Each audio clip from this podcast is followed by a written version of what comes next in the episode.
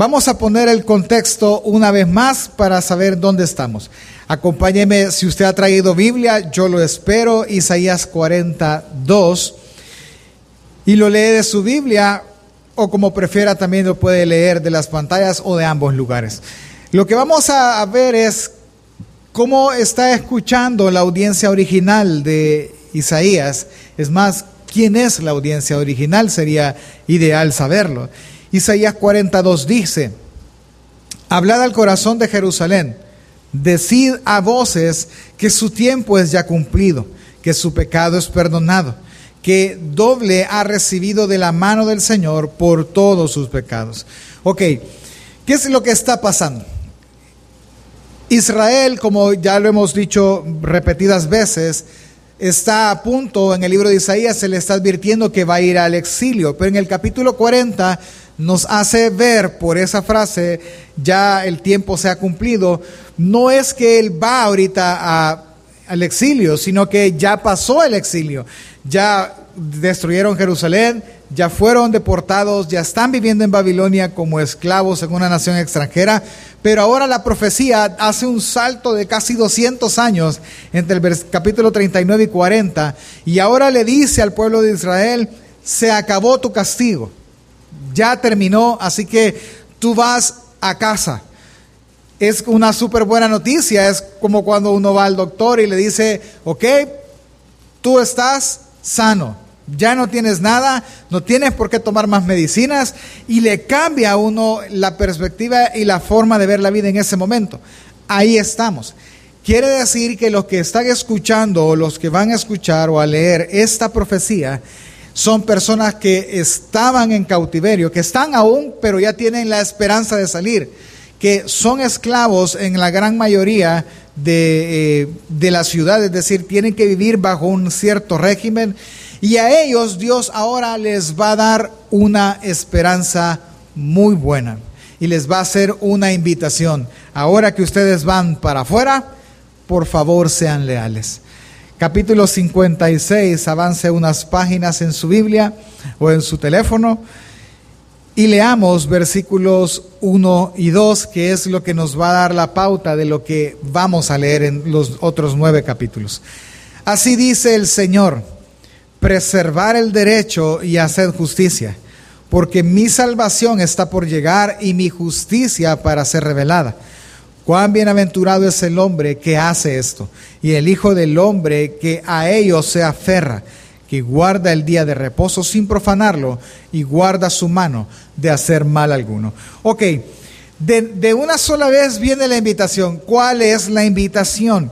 El Señor dice preservar el derecho y hacer justicia. Esa palabra preservar es guardar. Guarda el derecho guarda la justicia. Entonces la invitación de inicio es, por favor, sean fieles, guarden. Ahora que van a ser libres, porque ellos estaban en Babilonia por idólatras, por no hacer justicia, por no cumplir el derecho. Ahora que van a ser libres, por favor, guarden el derecho y guarden la justicia. ¿Por qué? Porque feliz será el hombre que hace esto. ¿Qué tiene que hacer el hombre para ser feliz? Si usted sigue leyendo, dice que guarde el día de reposo sin profanarlo y guarde su mano de hacer el mal. Dos cosas necesita el hombre para ser feliz. Número uno, no hacer mal, no hacer lo malo, pero el número dos es el que más me interesa en esta mañana, es guardar el día de reposo. Yo no, no nos vamos a meter en un tema teológico de venir y qué es el día de reposo y qué representa. No, no nos alcanzaría el tiempo. Pero lo que sí vamos a hablar es que el día de reposo era un día en el que ellos se guardaban sí o sí. ¿Cómo así? Hasta hoy en la actualidad, si usted tiene, antes de que Dios nos llame a su presencia, tenemos la oportunidad de ir a Israel en algún momento. Usted, si nosotros llegamos en sábado, empezamos mal el viaje, hermanos. Porque vamos a llegar y probablemente nos quedemos parados en el aeropuerto. ¿Por qué? Porque está a punto de entrar el día de reposo. Y ellos literalmente no hacen nada. No venden, no cocinan. Totalmente se paraliza todo. Así que si usted va a llegar y está a minutos de empezar el día de reposo en el aeropuerto, bueno, prepárese porque se va a quedar ahí hasta el día siguiente que termine el día de reposo. Entonces va a poder encontrar un taxi, hoteles abiertos, donde comer, y etcétera. Ellos, ¿qué hacen? Es el punto. ¿Qué debían de hacer? No es lo que hacen ahora, sino ¿qué debían de hacer? Dedicarlo al Señor. Así que ellos conscientemente apartaban, y el mandato era ese, apartaban un tiempo para en ese tiempo solo dedicarse a Dios. Entonces, no es el punto literal venir y otra vez guardar solo un día, no, el punto literal en esto es, por favor, seanme leales en el tiempo que yo les pedí, en la forma en la que les pedí vivir. Sean leal a eso. Si ustedes son leales a eso y no hacen el mal, ustedes serán felices. Vamos a llevarnos súper bien y el pacto va, va a caminar de acuerdo a lo prometido. Ahora bien, si nosotros queremos venir y escuchar, es, ok, pueblo judío, ustedes que van ahora de esclavitud a libertad, por favor sean leales. ¿Sabe cómo es? Como cuando alguien disciplina a su hijo. Va, te pegué, por favor, no lo vuelvas a hacer. Llevémonos bien y vamos a estar tranquilos. ¿Qué espera usted que su hijo haga? Que no lo vuelva a hacer. Esa es la invitación. La pregunta sería, ¿el mensaje es solo para los judíos o es también para los gentiles que adoptan la religión judía en ese entonces? Versículo 4 y 5 de ese mismo capítulo dice, porque así dice el Señor, a los eunucos que guardan mis días de reposo, escogen lo que me agrada y se mantienen firmes en mi pacto. Les daré en mi casa y en mis muros un lugar un nombre mejor que el de los hijos e hijas. Les daré nombre eterno que nunca será borrado. Ok, y aquí se amplía entonces la promesa ya no solo a Israel, sino a todo mundo. Un eunuco era obviamente una persona que había eh, sido privado de sus miembros, era un hombre que había sido privado de sus genitales, se lo habían cortado, ya sea por un propósito real o de nacimiento. En fin, él no tenía el cuerpo completo. Era inmundo para el pueblo judío. Pero ahora Dios le dice a esa persona inmunda, si tú eres leal a mí, yo te daré un nombre eterno. Si tú eres leal a mí, yo te voy a hacer un lugar dentro de mis muros, dentro de mi ciudad. Entonces, quiere decir que la esperanza es para todo aquel que le esté escuchando, no solo para un pueblo en específico. En conclusión del capítulo 56, todo lo que el, todo el que sea leal al pacto de Dios será feliz tendrá un lugar dentro de su ciudad y tendrá un nombre eterno. Así que la invitación hasta este momento de Dios para el pueblo, ahora que ellos van a iniciar una nueva vida, que va a haber una nueva realidad para ellos es una sola. Sé leal al pacto. Si eres leal al pacto, serás feliz. Tendrás un lugar en mi ciudad y un nombre eterno. Esa es la invitación. Más que un mandamiento, es una invitación, porque el pueblo va a salir, van a regresar. Es una invitación a ser felices. Qué increíble eso. Es una invitación para que el pueblo ya no sea esclavo, viva de nuevo en la ciudad de Dios, pero no solo exista ahí, sino que realmente sea feliz. Ahora que regresan de verdad, si son leales, serán felices. Y así termina el capítulo 56. La pregunta que tendríamos que hacer es, pastor, pero ¿por qué era tan necesaria la lealtad para el pueblo? ¿O, por qué era tan, tan fuerte la invitación a ser leal? Ah, porque en medio de todos Dios sabía que había impíos, hay impiedad. ¿Y sabe por qué es necesaria? Porque el impío no heredará la tierra que él promete porque Él no habita con el impío. ¿Dónde habita y con quién es la palabra? Déjeme ordenar un poco mejor.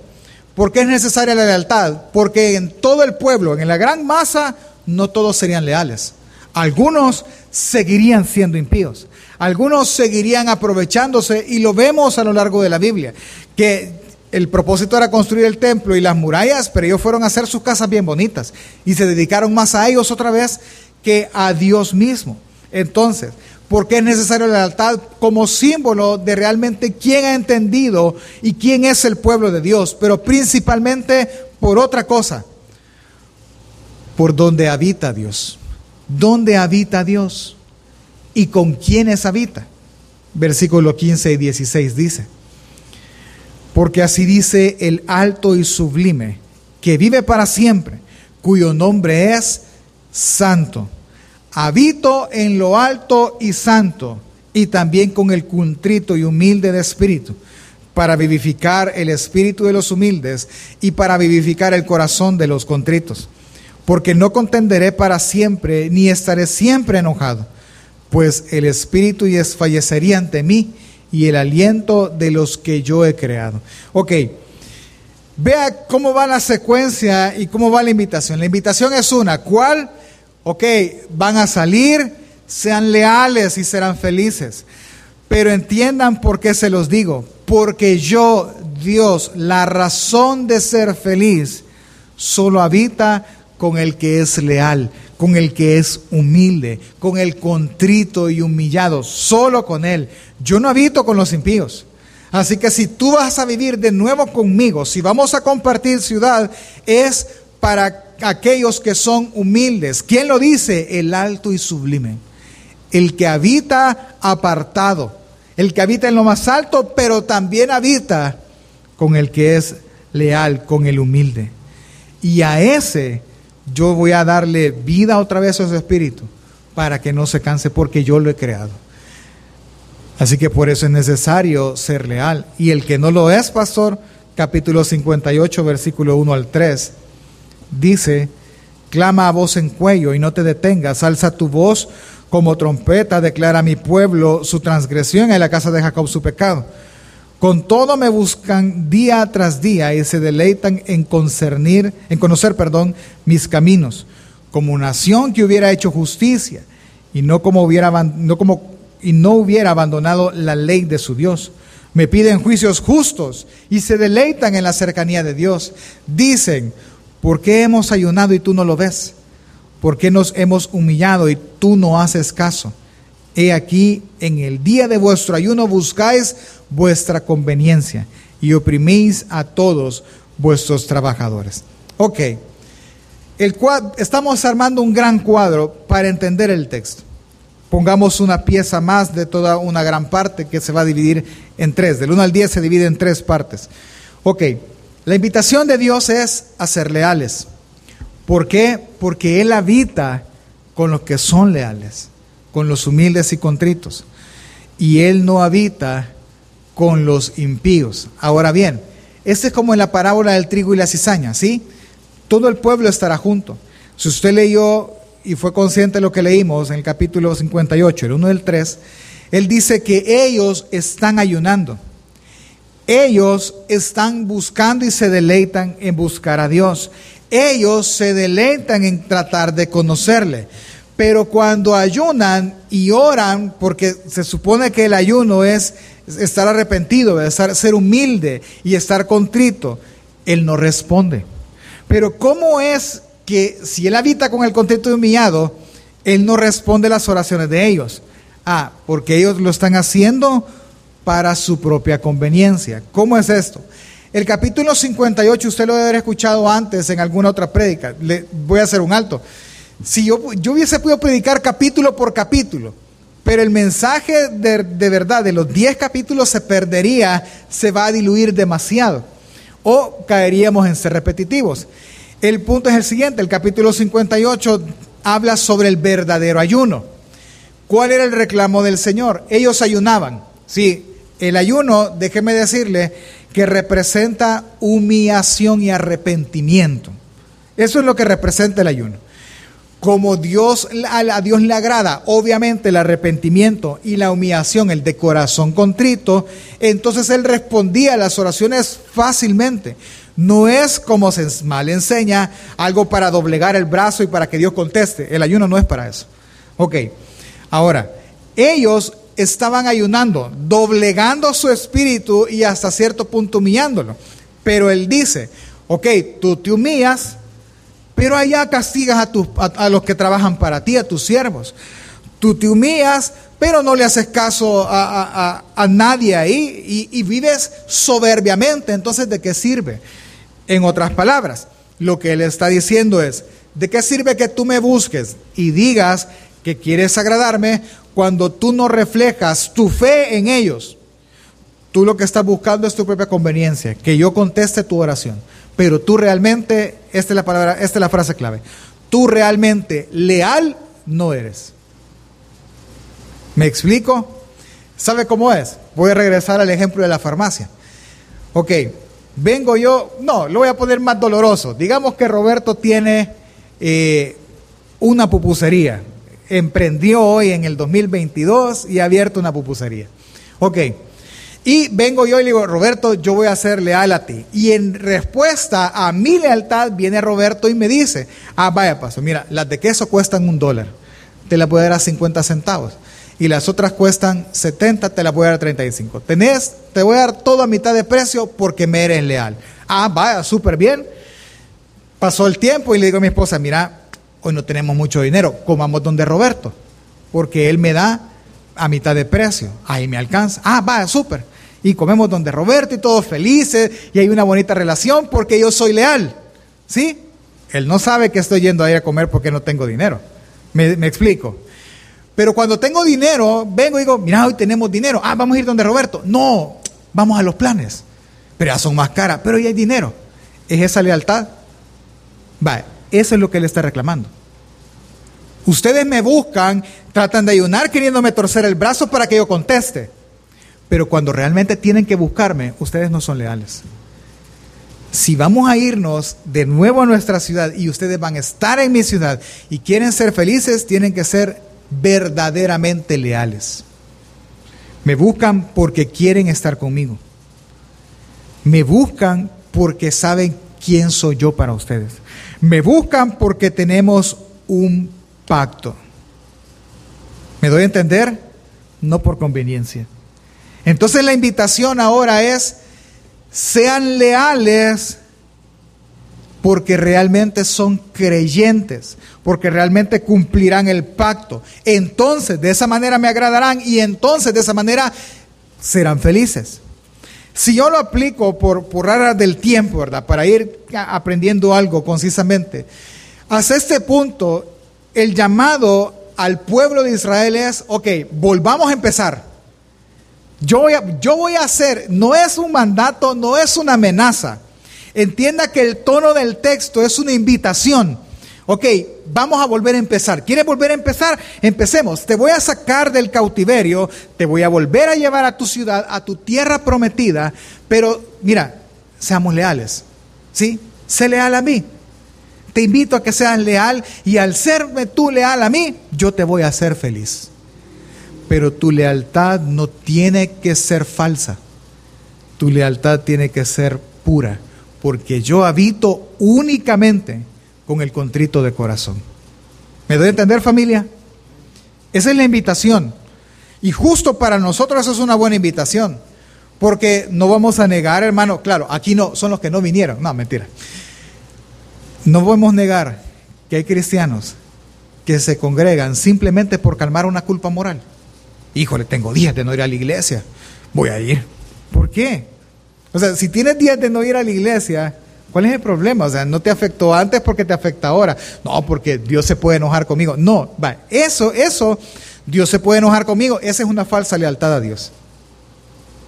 Porque entonces ya es un compromiso. Y Dios no está pidiendo eso. Dios está pidiendo lealtad.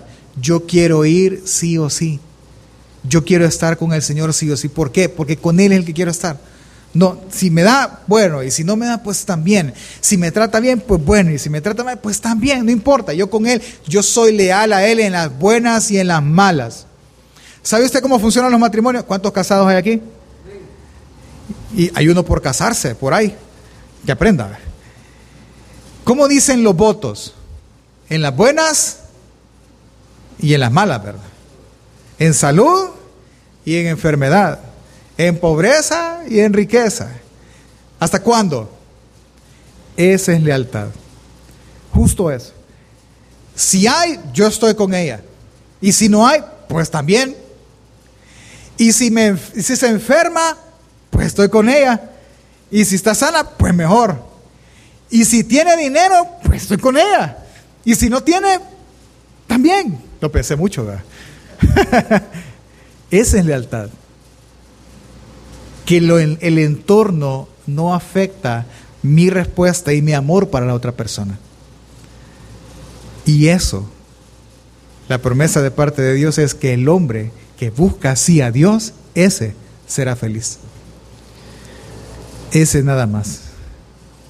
¿Qué puede impedir realmente que usted sea leal a Dios en este 2022? Las circunstancias.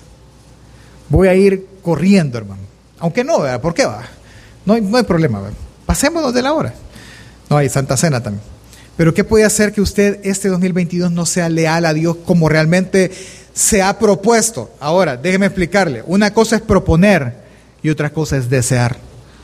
Yo me puedo, ¿cuántos se han propuesto mil veces ser delgados? Todos. Pero desearlo realmente es comprometerse con la idea. ¿Me doy a entender? ¿Cuál era el problema que ellos tenían ahí? El problema era uno solo, injusticia y maltrato. Recuerde, vivían en Babilonia. Ellos van a salir de Babilonia. Vivían bajo una cultura que no era la de ellos, bajo dioses que no eran los, el de ellos.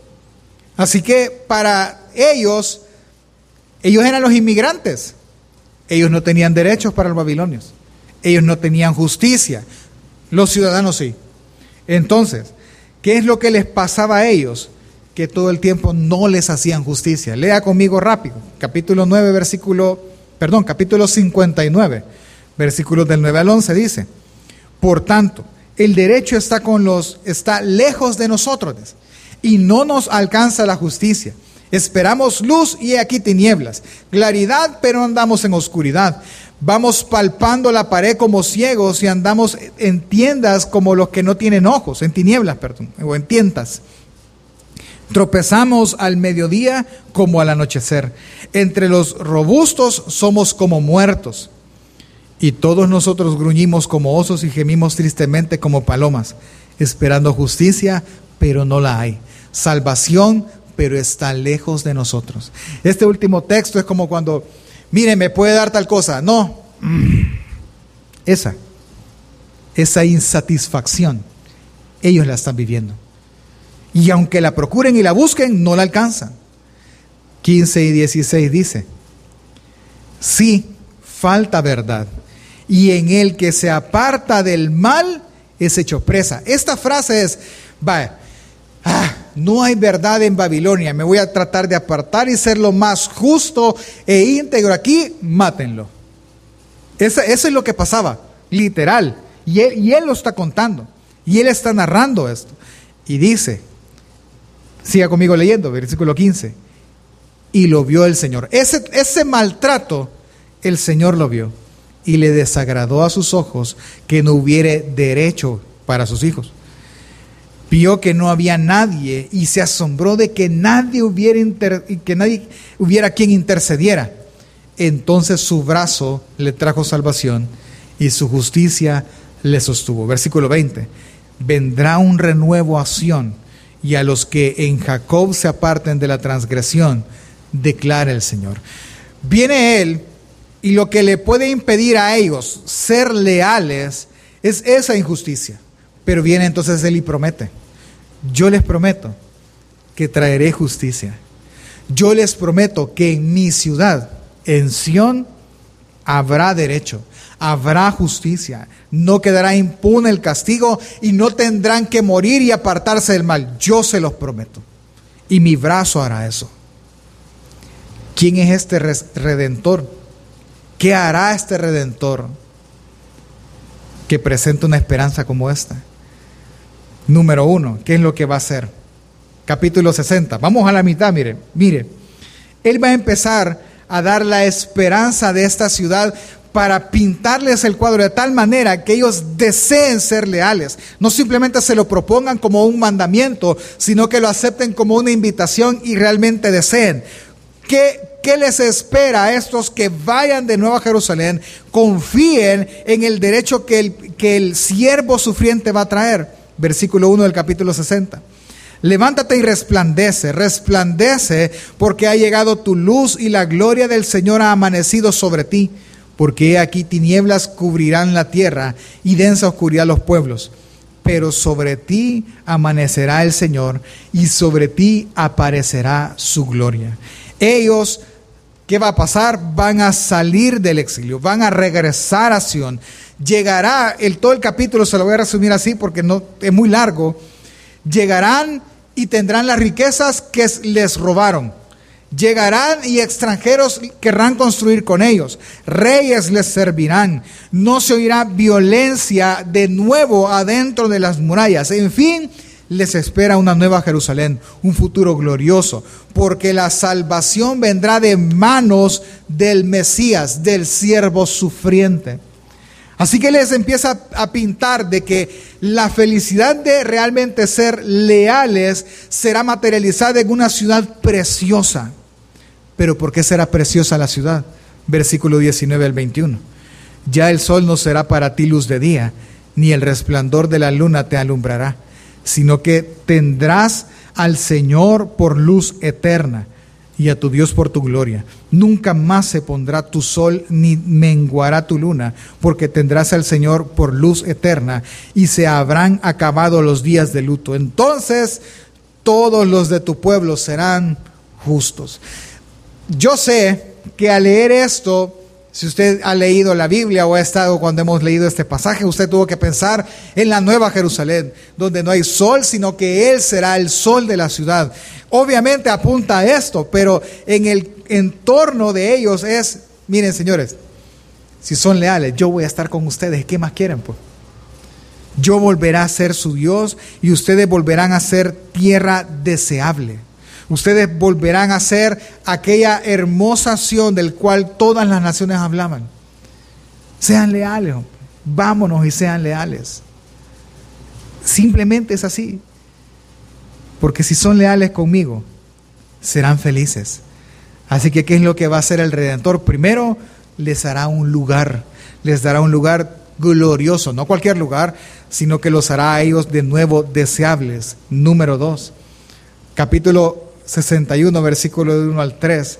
El Espíritu del, Señor Dios está sobre mí, porque me ha ungido el Señor para traer buenas nuevas a los afligidos. Me ha enviado para, para vendar a los quebrantados de corazón, para proclamar libertad a los cautivos y liberación a los prisioneros, para proclamar el año favorable del Señor, el día de la venganza de nuestro Dios, para consolar a todos los que lloran, para conceder a los que lloran, perdón, para conceder a los que lloran en Sión se les dé diadema una, en vez de ceniza, aceite de alegría en vez de luto, manto de alabanza en vez de espíritu abatido, para que sean llamados robles de justicia, plantillo del Señor, para que Él sea glorificado. Y de nuevo, Él vuelve y vuelve a poner más flores a la bendición que les espera al ser leal.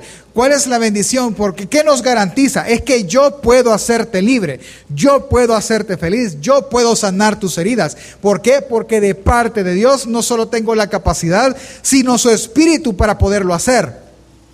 Solo sé leal, sé leal y vente conmigo.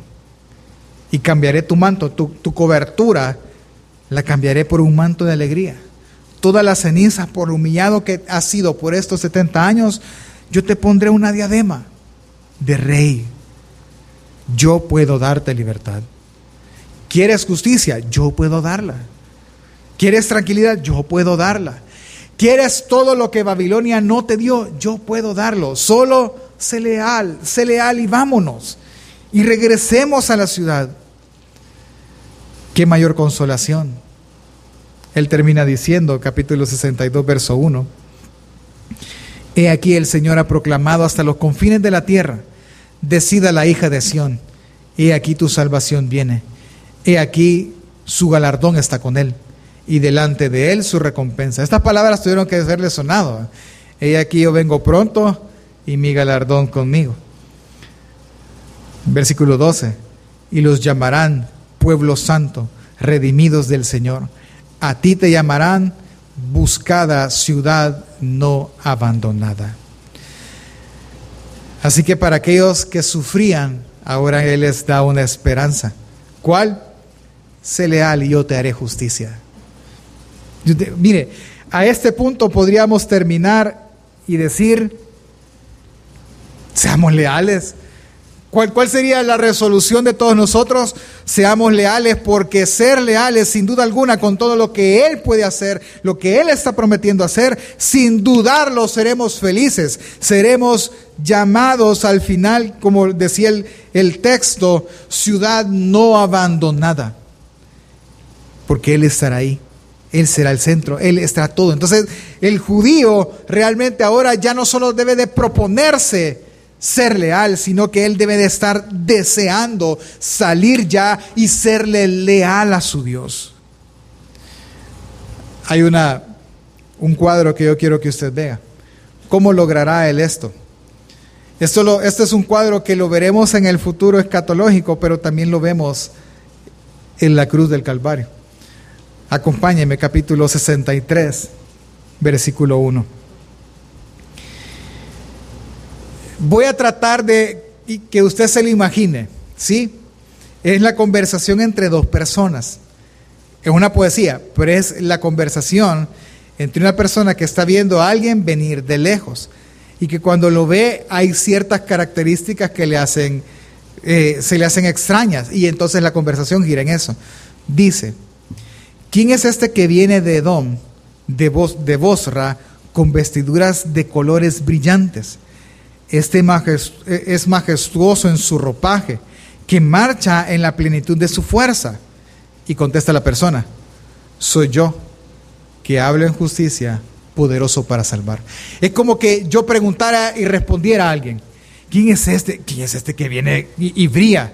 Sí, y su ropaje brilla. Soy yo y él hace una pregunta al, ver cómo lo ve venir y llega y le dice, soy yo.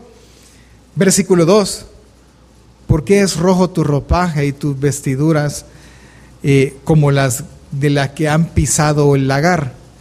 Imagínense, él está preguntando, si fuera en, en nuestro lenguaje, ¿por qué tus prendas están manchadas de rojo? Esta persona lo, ve, o sea, lo ve esplendoroso, sus ropajes brillan, pero al verlo de cerca es como alguien que se ha metido a pisar uvas, dice, que estuvo machacando uvas y el, el jugo de uvas saltó sobre su ropaje. Entonces le dice, porque tienes manchado de rojo tus vestidos. Versículo 3, el lagar lo he pisado yo solo, de los pueblos, ningún hombre estaba conmigo.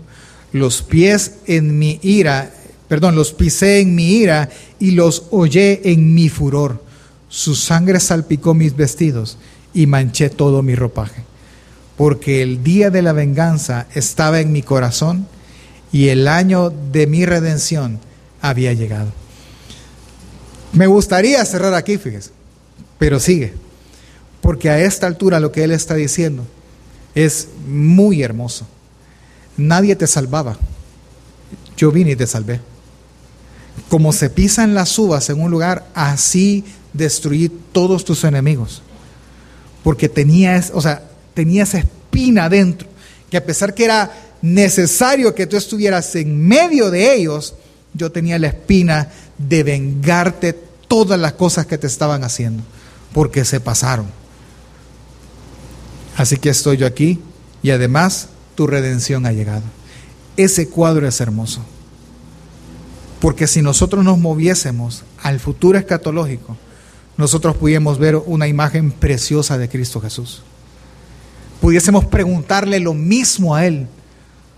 ¿Por qué tus vestidos están manchados de rojo? ¿Por qué estás manchado en sangre? Por ti. Por tu para que tú no los pagaras, para que tú no te mancharas. Solo te pido una cosa Solo te invito a algo para que seas aún más feliz. Sé leal. Comprométete conmigo, como se compromete un esposo y una esposa. Versículo 17. Pues he aquí yo creo cielos nuevos y una tierra nueva, y no serán recordados los primeros ni vendrán a la memoria. Así que la invitación final es esta, capítulo 66, versículo 1 al 2. Así dice el Señor, el cielo es mi trono y la tierra el estrado de mis pies. ¿Dónde pues está la casa que, podría, que podrías edificarme? ¿Dónde está el lugar de mi reposo?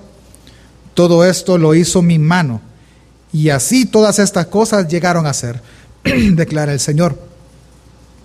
Pero a este miraré, al que se humille y contrito de espíritu y que tiemble ante mi palabra. A ese. Así que la invitación es una. Hermanos, para este 2022 hay buenas nuevas para los leales. ¿Cuál es la buena nueva para ellos? Dios los salvará sacándolo de en medio de la injusticia y los llevará a cielos nuevos y tierras nuevas. Entendamos eso y, y terminemos. Nosotros entendemos por cielo nuevo y tierra nueva la nueva Jerusalén, el futuro escatológico, pero ellos estaban mirando la tierra de Babilonia y estaban viendo el cielo sobre Babilonia. ¿Me doy a entender? ¿Qué serían nuevos cielos y nueva tierra? Ah, moverse ellos, llegar a Jerusalén, nueva tierra, y ver ahí un nuevo cielo, el que está sobre la ciudad. ¿Me doy a entender? Ese es, ese es el cumplimiento de esta profecía en ese momento, pero entendemos que se extiende a nosotros. ¿Cuál va a ser para nosotros nuevo cielo y nueva tierra? Cuando esa hermosa Jerusalén aparezca. Cuando nos paremos ahí, hermanos, usted dirá nueva tierra. Y cuando levante su vista al cielo que está sobre esa nueva ciudad, usted dirá nuevos cielos, un nuevo lugar. ¿Para quiénes? Para los leales. Ellos están escuchando algo precioso. El juicio terminó, la redención llegó, el rescate está planeado. Al fin llegará justicia. Habrá luz donde hay tinieblas. ¿Para todos? No. ¿Para quiénes? Para los leales. Para aquellos que se comprometen y desean estar delante de Dios. ¿Para quienes? para el contrito y humillado, porque Dios no lo despreciará jamás. Así que hermano, la invitación es una sola. ¿Cuál? Seamos leales en este 2022. Sea leal, el reto es ese. Porque Isaías dice así, el 57.15, porque así dice el alto y sublime, el que vive para siempre, cuyo nombre es santo. Habito en lo alto y santo y también con el contrito y humilde de espíritu para vivificar el espíritu de los humildes y para vivificar el corazón quebrantado. Habita con él. Y ese es entonces el precioso mensaje del Evangelio nuestro, del Evangelio que Jesús predicó. ¿Cuál es el, el mensaje del Evangelio? es que en medio de esa representación de injusticia e impiedad, Isaías anuncia que el Mesías aparecerá y que su tristeza se volverá alegría, sus tinieblas en luz. La ciudad cambiará de esta tierra y este cielo a nueva tierra y nuevos cielos. Para el leal, hermanos. Es que la invitación para nosotros es la misma. La invitación es Habrá justicia para ti si eres leal.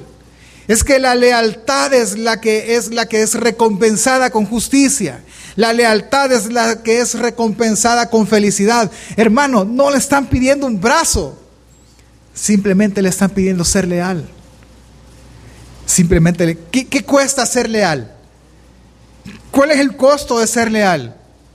Hora y media, hora 45 minutos de un día domingo una hora 15 minutos de un día martes, una hora de discipulado. ¿Cuántas horas llevo?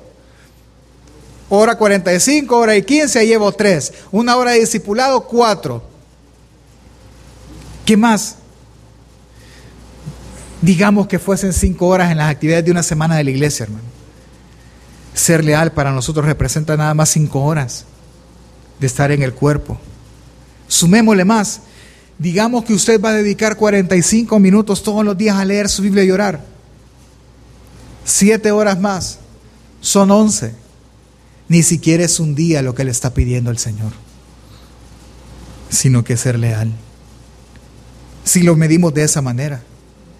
Es que, miren, hermanos, nosotros leímos un texto, se lo repito, Isaías 61 del 1 al 3. El Espíritu del Señor Dios está sobre mí porque me ha ungido el Señor para traer buenas nuevas a los afligidos. Me ha enviado para vendar a los quebrantados de corazón, a proclamar libertad a los cautivos y liberación a los prisioneros. Ok, bueno, voy a terminar de leer.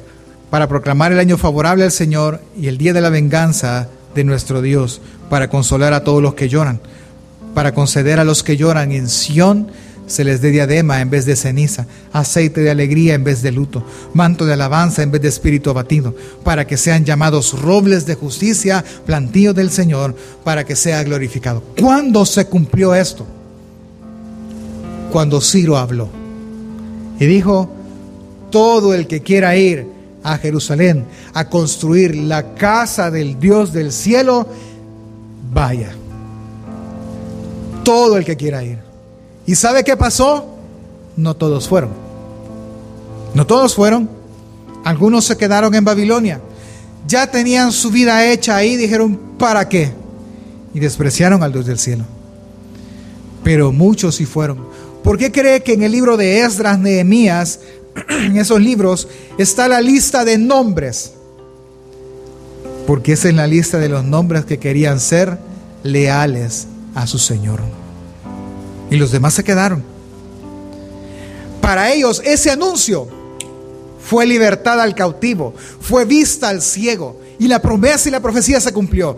Pastor, pero usted dice que a pesar de que tenga un cumplimiento en ese tiempo, tiene que haber un cumplimiento en Jesús. Claro que sí. En Jesús llegó su cumplimiento. Lucas capítulo 4, verso del 16 al 21 dice, llegó a Nazaret donde se había criado y según su costumbre entró en la sinagoga en el día de reposo y se levantó a leer y le dieron el libro del profeta Isaías. Y abriendo el libro halló, es decir, hermanos, él no como nosotros, Señor, háblame, y donde caiga el dedo y donde la Biblia se abra. No, él fue intencional en ese momento simplemente era un rollo escrito de corrida toda la profecía y usted ya vio que Isaías es largo. Así que él abre el rollo e intencionalmente, obviamente siendo Dios, él va y busca lo que para nosotros es Isaías 61. Y él empieza a leer lo que estaba escrito, que decía, el Espíritu del Señor está sobre mí porque me ha ungido para anunciar el Evangelio a los pobres. Me ha enviado a proclamar libertad a los cautivos, la recuperación de la vista a los ciegos, para poner en libertad a los oprimidos, para proclamar el año favorable del Señor. Cerrando el libro, lo, lo, devolvió al asistente y se sentó, y los ojos de todos en la sinagoga estaban fijos en él, y comenzó a decirles, hoy se ha cumplido esta escritura que habéis oído. Él estaba dando la, el banderillazo de salida. ¿A dónde? A Sión, a nuevos cielos y nueva tierra. Pastor, que ya no estaban en Sión, no es a Sión, la Sión celestial.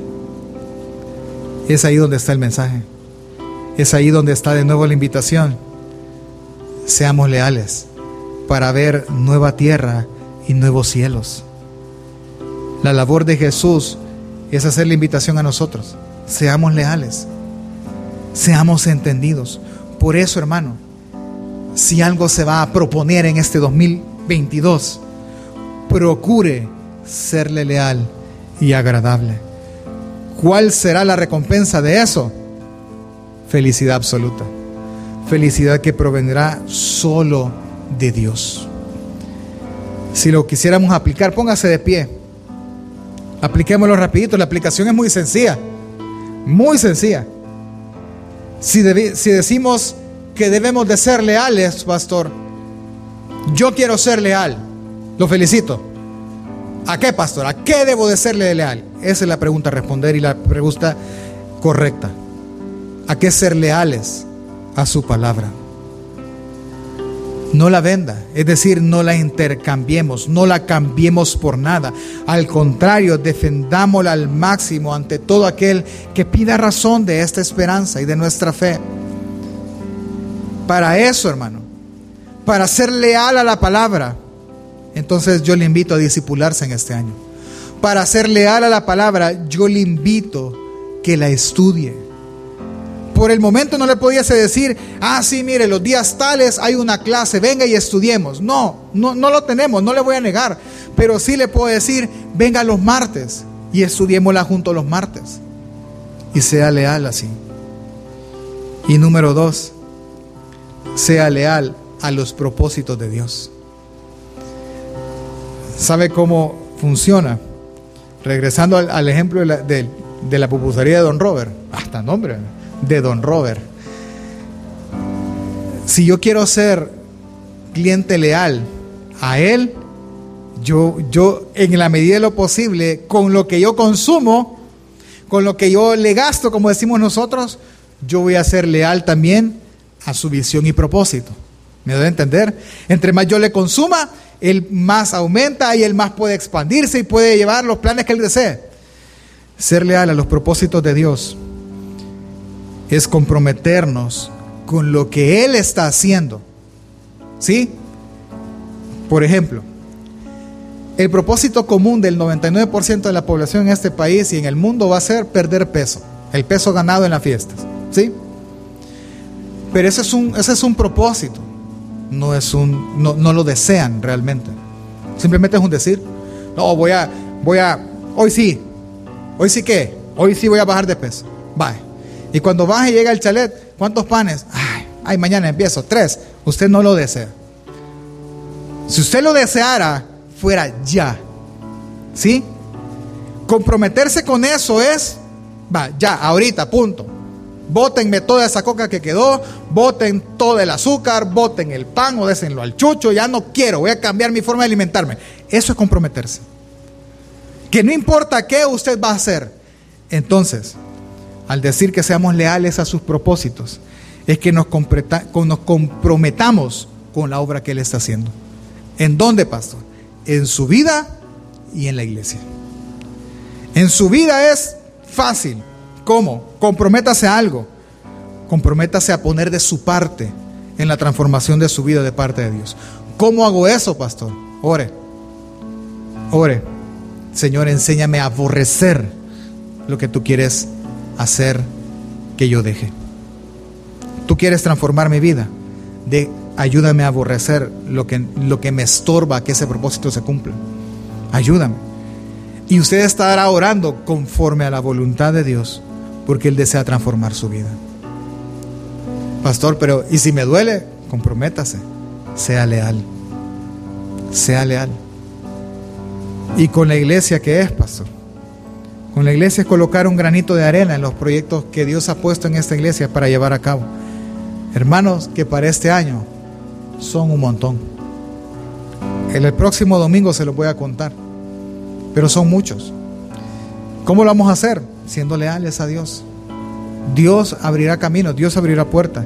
Lo único que debemos de hacer y procurar nosotros es serle leales y agradables en todo lo que hagamos este año. Y entonces la respuesta y la recompensa a esa lealtad será felicidad que viene de parte de Dios. Y cuando Él bendice, Él no añade tristeza a esa bendición. Así que le voy a invitar a algo, que al cerrar sus ojos, primero nos pongamos a cuentas con Dios. Segundo, digámosle, Señor, ayúdame a serte leal en este año. Ayúdame a ser, Señor, fiel a ti. Cierra sus ojos y oremos entonces.